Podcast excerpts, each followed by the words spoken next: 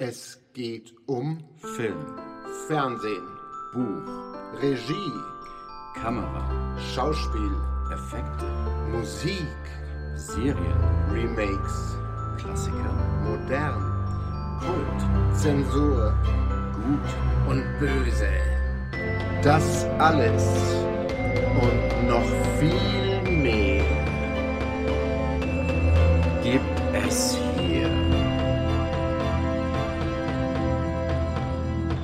Mal anschauen.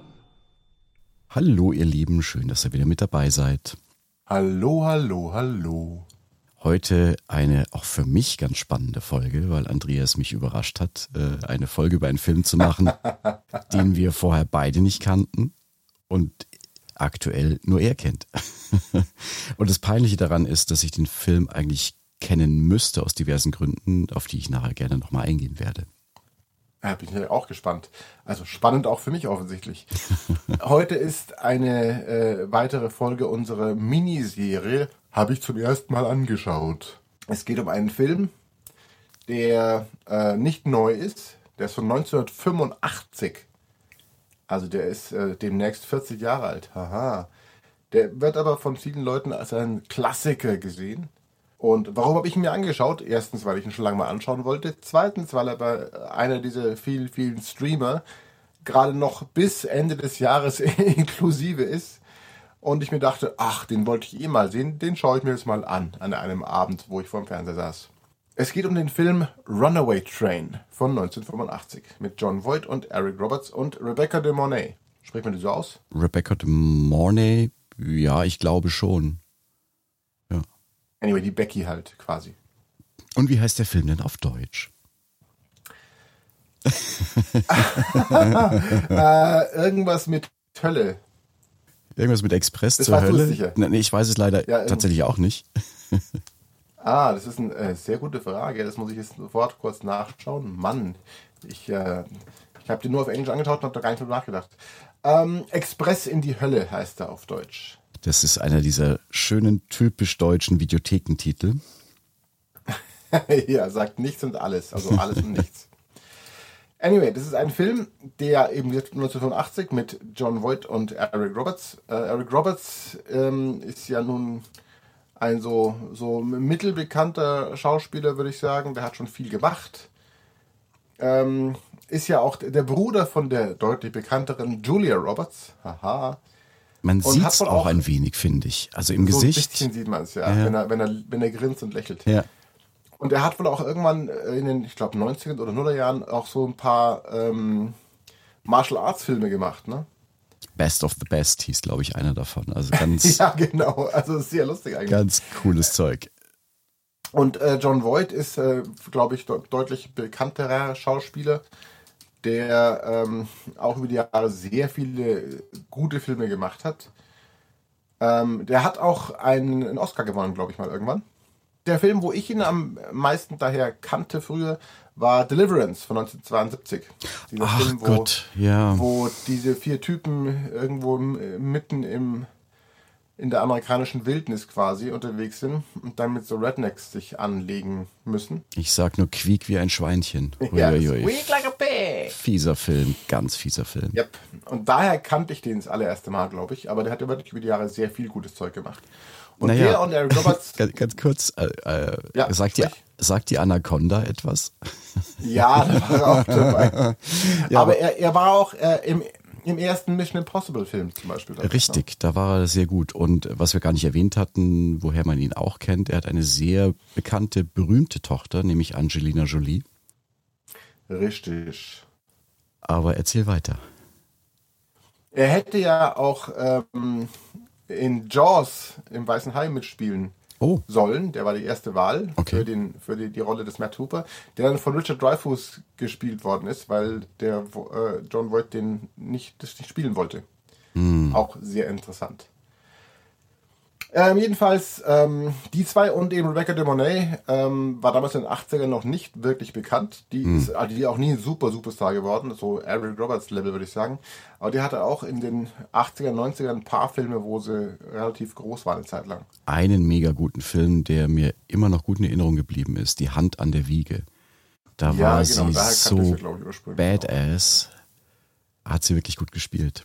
Und das Lustige ist, ähm, Rebecca de Mornay ist, glaube ich, in Hollywood die einzige Schauspielerin, die Deutsch mit dem österreichischen Akzent sprechen kann. Ach! Ja. Die ist ähm, äh, in der Alpenregion aufgewachsen als Teenie und äh, hat dann einen wirklich sehr sauberen und sehr derben, breiten österreichischen Akzent in ihrem Deutsch drin. Das ist, äh, klingt sehr schön. Ach, das ist ja interessant. Ah, okay. Aber die also geboren ist in den U S A und in der Schule war sie dann irgendwie in England, ne? Also die, genau, ja. Die war sehr viel unterwegs im, im jungen Leben. Ja. Anyway, ähm, die hat halt auch so, auch so ähm, den Backdraft mitgespielt in den neunzigern, also im Jahr vor, vor The Hand That Rocks the Cradle und auch in diversen anderen Three Musketeers und so. Die war ein paar Jahre lang wirklich ganz gut dabei, aber dann ist sie irgendwie in den letzten Jahren, glaube ich, eher unsichtbar geworden. Mhm. Aber das war, ähm, äh, Runaway Train war wohl so ihre, ihre erste große Actionrolle jemals. Da ist auch noch sehr jung, sieht man auch. Also anyway.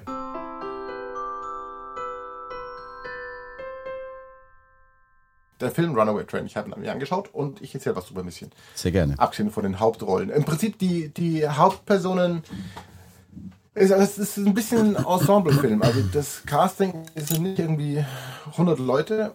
Es spielen noch ein paar andere äh, wichtige Nebenrollen, aber es sind nicht viele Leute, weil die Handlung sehr schön äh, klein gehalten ist. Um, um worum geht's? Die beiden äh, Männer, eben Jon Voight und Eric Roberts, sind im Knast, und zwar in einem super High-Security-Knast irgendwo in Alaska, komplett am A D W. Und der äh, Chef von dem Knast ist ein ziemliches Arschloch, würde ich mal so pauschal sagen. Wie es immer so in Knästen ist. Knäste? Sagt ja, ja. man Knäste? Keine Ahnung.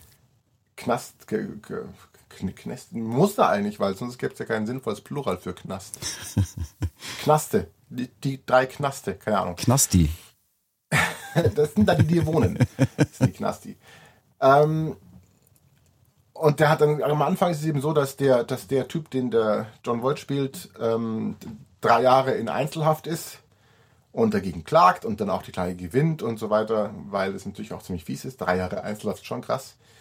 Aber das ist auch deswegen, weil der halt auch ein ziemlich abgedrehter Krimineller ist im Prinzip. Aber der ist so ein bisschen der Held für alle in diesem super Security-Knast, der mitten im Schnee in Alaska ist. Mhm. Anyway, ähm, die beiden schaffen es dann auszubrechen. Haha, und zwar ziemlich clever gemacht auch. Da gibt es dann eine Szene, wo sie durch äh, Abfluss, äh, durch einen Abfluss gehen und auch durch so Abfluss äh, große Rohre rutschen, bis sie dann wo ein Wasserfall runterfallen. Das erinnert ein bisschen daran, wie etwas, das der Mensch isst, dann auch seinen Weg durch den Körper bahnt. So ein bisschen, also es sieht sehr lustig aus. Und dann, um weiter zu fliehen, müssen wir natürlich aus Alaska raus und äh, gehen dann versteckt in einen Zug, der an dem einzigen Bahnhof in der Gegend. Also erst gehen sie durch die kalte Wildnis und der Eric Roberts hat keine gescheiten Schuhe und jammert andauernd. Der jammert eh andauernd, aber egal. Und das, das ist der, der Schmerz, den er hat äh, durch seine Unbekanntheit. Ja, der, der, der Charakter, den er spielt, ist auch ein sehr naiver Idiot eigentlich. Hm. Ähm, sehr, also schon interessant gespielt, auch wirklich gut gespielt. Ähm, ich glaube, der ist in echt nicht so, hoffe ich zumindest. Und dann ähm, schaffen sie eben auf einen Zug. Und der Zug fährt los. Der Zug sind aber irgendwie nur fünf Loks oder sowas. Mhm. Und dann, sobald der Zug losgefahren ist, hat der äh, Zugführer äh, einen Herzinfarkt und fällt tot raus. Was so, ein Zufall. Der Zug fährt. Und er hat noch vorher die Bremsen gestartet, aber nachdem das fünf Loks sind, die sich schieben, äh, schmelzen die, die Bremsen irgendwann weg. Da fährt also ein Zug und äh, die alle denken, da ist keiner mehr da, weil sie nicht wissen, dass da zwei Knastis sich äh, reingeschlichen haben. Fährt so durch die Wildnis und äh, die Typen, die das Ganze kontrollieren, und das sind also fünfundachtzig, ne? Da gibt es noch keine Satellitenkameras und äh, Handys und sowas. Da können sie es trotzdem alles tracken, weil sie ein super modernes äh, Zugsteuersystem haben. Das ist auch der Typ, der das implementiert hat, ist auch eine der wichtigen Nebenrollen. Mhm. Die können steuern, wie die Weichen geschaltet werden und so. Und überlegen dann, was machen sie, dass der nicht gegen den anderen zuknallt, weil es natürlich nur ein Gleis gibt in der Mitte vom Nichts in Alaska. Natürlich. Natürlich. Ja, und dann fährt der Zug da und sie denken sich alle, wir müssen den irgendwie entgleisen lassen, das machen wir jetzt da und da. Übrigens, sorry, ich spoilere gerade sehr viel, aber das ist halt so bei so einer Folge, wo man über einen Film redet. Und dann, äh, kurz bevor jemand vor Ort die Weiche schon umgeschaltet hat, äh, tutet plötzlich die Tute von dem, also die Tute, äh, das, das, äh, die, das Horn, das Horn. Wie heißt es beim Zug? Horn, ja. Das Horn. Von dem Zug und plötzlich, da muss doch wer da sein, weil wir, das macht, macht ja wer. Ha. Und schalten die Weiche zurück und der Zug fährt weiter Vollgas zu. Und da stellt sich nämlich raus, dass eine ganz junge ähm, Zugführer Auszubildende oder wie auch immer, gespielt von Rebecca de Mornay, in dem Zug geschlafen hat. Und dieser ist noch da. Und die kennt sich auch ein bisschen aus. Aber trotzdem können sie nichts machen, weil alles kalt und gefroren und da äh, sind irgendwie, nehmen sie aber zwischendurch noch ein, das hintere Ende vor dem entgegenkommenden Zug mit, der gerade noch fast ganz aus, ausweichen kann. Und deswegen ist auch ein bisschen was kaputt. Und dann rasen sie vor sich hin. Deswegen auch der Titel Runaway Train. Hm. Der Zug rast eben, rast und rast und rast. Und das ist im Prinzip die ganze Handlung. Also sehr simpel. Das Schöne ist eben, dass diese Charaktere wirklich gut geschrieben sind und die Dialoge gut geschrieben sind. Und da hat dann der, der Jon Voight-Charakter hat einen Monolog, so eine Minute, der sehr philosophisch ist und wirklich sehr, sehr, sehr, sehr gut ist. Also das ist so ein, für ein Zitat ein bisschen zu lang, aber das ist ein fantastischer Monolog, textmäßig und auch super gespielt, super gesprochen. Halt wirklich spannende Charaktere und die Entwicklung, was auf dem Zug so passiert, mit denen, was die machen. Auch ein bisschen Action mit drin wieder und dann wieder ein bisschen Philosophie quasi. Ist halt wirklich fantastisch. Dann kommt irgendwann der, der Warden, also der Chef von dem Knast, per Helikopter geflogen und will natürlich die alle umbringen oder, oder wie auch immer. Und dann rasen sie mal über eine Brücke, die das Tempo gar nicht schafft, mit dem der Zug unterwegs ist. Also eine Menge spannende Momente. Und auch viel hin und her gestreitet. Eine der spannenden Nebenrollen ist auch in dem, in dem Central, also in der Zugliniensteuerung. Ähm, ja. Der Chef dort wird gespielt von dem Schauspieler, der bei dem äh, vierundachtziger Dune den äh, Baron Harkonnen spielt. Und ich liebe diesen Film ja sehr. Oh, wer war das nochmal? Ich habe den Namen vergessen, sonst hätte ich ihn gerade schon erwähnt. Okay. Aber das macht nichts. Ich, ich habe den da gesehen und dachte mir nur so, oh, das Gesicht, oh, oh ja. Oh. Den habe ich, also, weil der ist für mich irgendwie sehr eingeprägt. Und ähm, also die Handlung ist sehr simpel, aber eine Mischung aus spannend und wirklich gut geschrieben und Charakterentwicklung und Charakterdefinition, also wirklich mm. saucool. Naja, dann gibt's halt am Ende ein großes Finale und da gibt's auch ein, also das Ende, das Ende ist unglaublich phänomenal. Wir machen ja mal irgendwann eine Folge über die besten Filmenden, die wir ja, kennen. Ja, definitiv. Da wird der erwähnt werden, da werden wir ganz viel spoilern, weil das Ende ist unglaublich phänomenal großartig. Also wow. Ist wirklich so ein Wow-Moment, wenn dann der Nachspann mhm. kommt. Klingt cool. Um den Neugierigen unter uns zu befriedigen, der gute Mann, von dem Andreas gerade sprach, heißt Kenneth McMillan. Und Ach, genau. ja, den erkennt man auch ohne Harkonnen-Make-up, äh, wie ich gerade sehe, sehr gut. Hat auch in Amadeus mitgespielt, also der war dann doch recht ja. umtriebig. Ja. Ähm, dieses Thema Film ohne Bremsen, äh, Film, Zug ohne Bremsen, ist ja doch immer mal wieder aufgegriffen worden. Tony Scott hatte ja, doch auch mal so eingemacht, oder? Unstoppable, aber das hat jetzt keinen großen Bezug zueinander. Der hat keinen großen Bezug. Äh, noch ein paar spannende Fakten zu dem Film. Ja.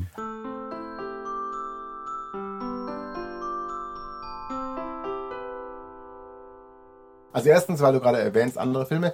Äh, der Film, ähm, der in den neunzigern kam, der Speed heißt. Ich weiß nicht, ob du dich an den erinnerst, Carsten. Ah, ganz dunkel. Der war doch mit, äh, mit Eric Roberts Schwester, oder? Julia Roberts. Nein, das war Sandra Bullock. Sandra Bullock, genau. Also war auch ein großartiger Actionknaller. Der ist wohl extrem inspiriert von Runaway Train. Mhm.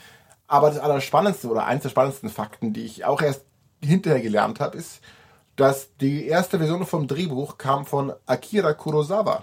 Das ist Grund Nummer eins, warum ich den Film eigentlich schon mal hätte kennen müssen. Ja.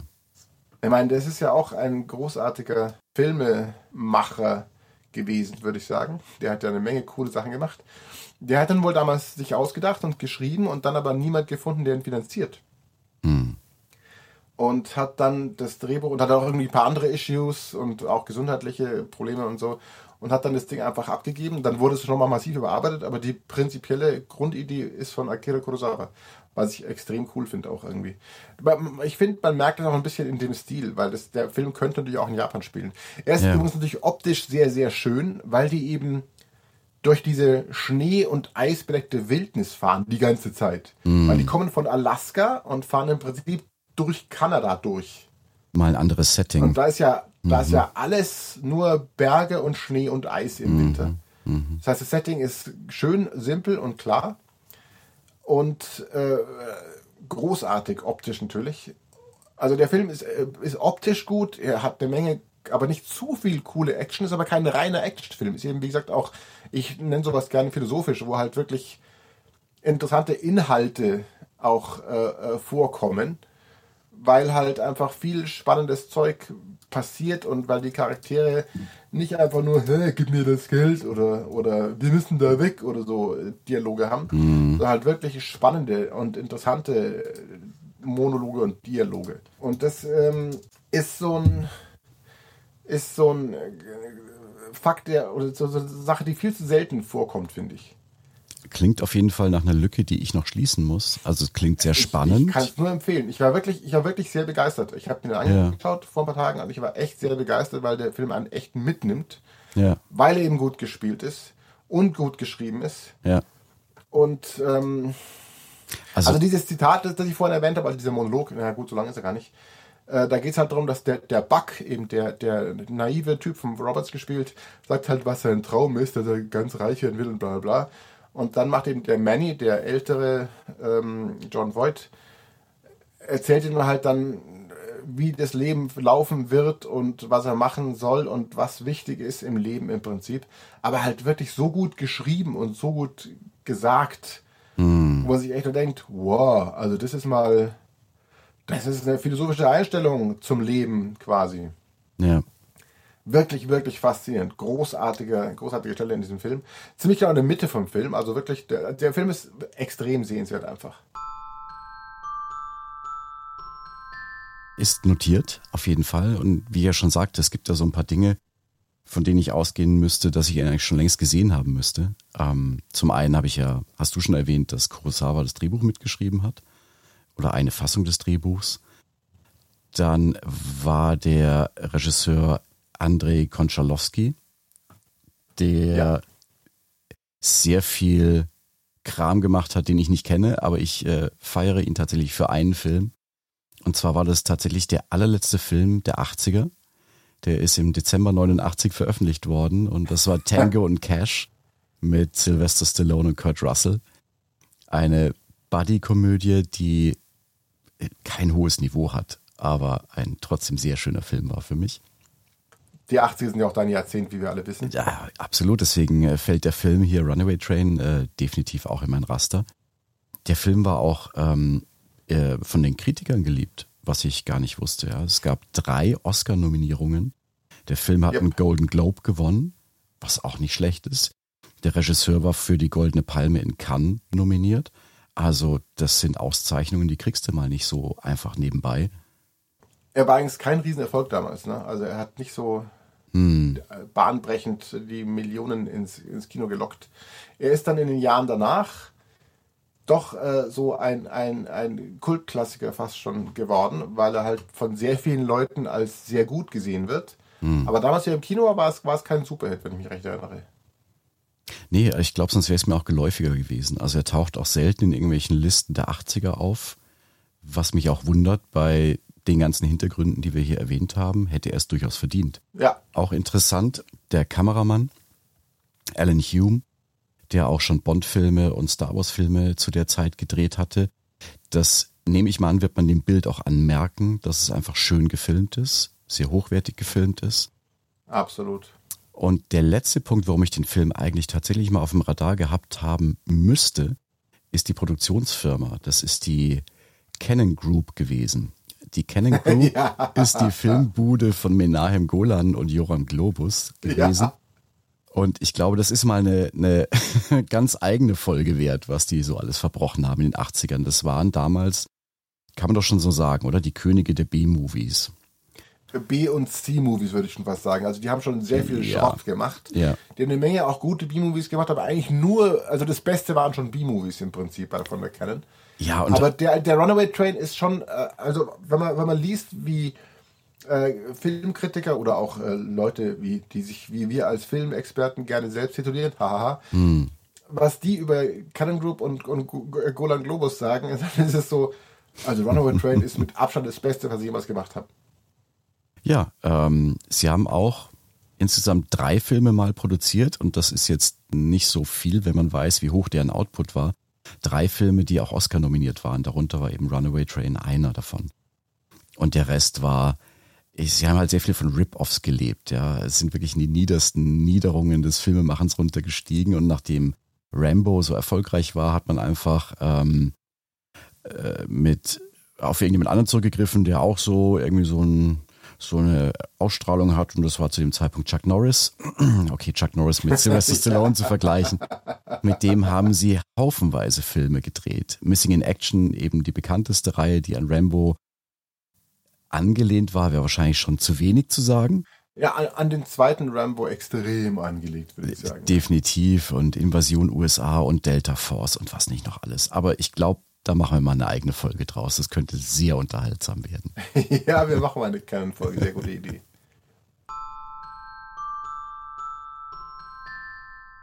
Also, der Film ist, ich denke auch, also von allen Cannon-Filmen, die ich gesehen habe, und ich habe dann doch in meiner Jugend sehr viel davon gesehen, glaube ich, und Runaway Train damals nicht, aber das ist wirklich der beste, den ich von ihnen kenne. Hm. Auch wenn die andere Nominierungen hatten. Ich, der Film hat mich wirklich, wie gesagt, ziemlich weggehauen vor ein paar Tagen. Ja. Ich habe eben öfter mal drüber gelesen in den, in den letzten äh, Monaten und Jahren. Ja, der und der so ein bisschen Runaway Train oder ein bisschen so da, da, da. Wo sich so andere Sachen dran angehängt haben oder wo es irgendwas erwähnt wurde, das ist irgendwie wie Runaway Train. Hm. Ich dachte mir immer, den schaue ich mal irgendwann an. Und jetzt wurde ich von einem der Streamer äh, dazu angeleitet, ihn mir endlich anzuschauen. Und ich bin sehr froh, das gemacht zu haben. Also er ist wirklich, ja. er ist schon wirklich sehr cool. Ich bin ich sogar am Überlegen, ob ich mir nicht doch mal Geld ausgebe und mir den als äh, physikalische Disc kaufe. Gibt's weil sowas ich ihn noch? Weil ich echt geil finde. Es gibt noch Läden, die verkaufen die sogar. Mhm. Ja, das ist, äh, finde ich auch, aber ich glaube, das ist dann auch wieder ein Thema für unsere Streamer-Folge. Es lohnt sich tatsächlich auch manchmal, die Discs zu kaufen. Aus diversen Gründen gegenüber den Streams. Aber wie gesagt, das handeln wir auch gerne zukünftig nochmal in ja, dieser einen speziellen Folge ab. So, und das war jetzt alles, was ich zu dem Film erzählen wollte. Ich habe schon sehr viel gespoilert, aber hoffentlich nicht zu viel. Er ist, wie gesagt, sehr sehenswert. Schaut ihn euch an, wenn ihr die Möglichkeit dazu habt. Er, er rentiert sich. Also man muss natürlich Action mögen ein bisschen hm. und äh, Knastfilm mögen und so. Abgesehen davon ist die Stimmung in dem Knast ist auch sehr schön gefilmt, weil nämlich die Leute, die, die Knastis, die da wohnen, äh, schon auch ihr Ding machen und das ist äh, ziemlich düster, wie es da so abgeht in diesem High Security, Maximum Security Knast da in Alaska. Okay. Also schon auch extrem, aber sehr, sehr gut gemacht. Ja, kommt. Wen es interessiert, ich kann nur empfehlen. Kommt definitiv auf meine Liste für die nächsten Tage. Die nächsten Tage sind dann auch besondere Tage. Morgen ist Silvester, das heißt der oh. Jahresausklang. Wir wissen jetzt nicht, was ihr vorhabt. Wir machen uns auf jeden Fall einen schönen Abend. Auch mal ohne Filme, sondern mit Menschen. Und die Menschen? Die, das sind die, die in Filmen Leute spielen, weißt du? Ach so, ah ja, ja, ja wichtig. Das, okay. das da, ja. Also nicht diese mit Pelz, das sind Tiere, sondern gut, manche Menschen haben auch Pelz. Okay, das führt jetzt zu weit. Wir, wir wünschen euch einen anyway. schönen Übergang ins neue Jahr. Ja. Und äh, wir hoffen, ihr hört uns auch im nächsten Jahr ab und zu mal zu. Dem ist nichts hinzuzufügen. Also bis dahin, macht's gut. Bis bald. Ciao.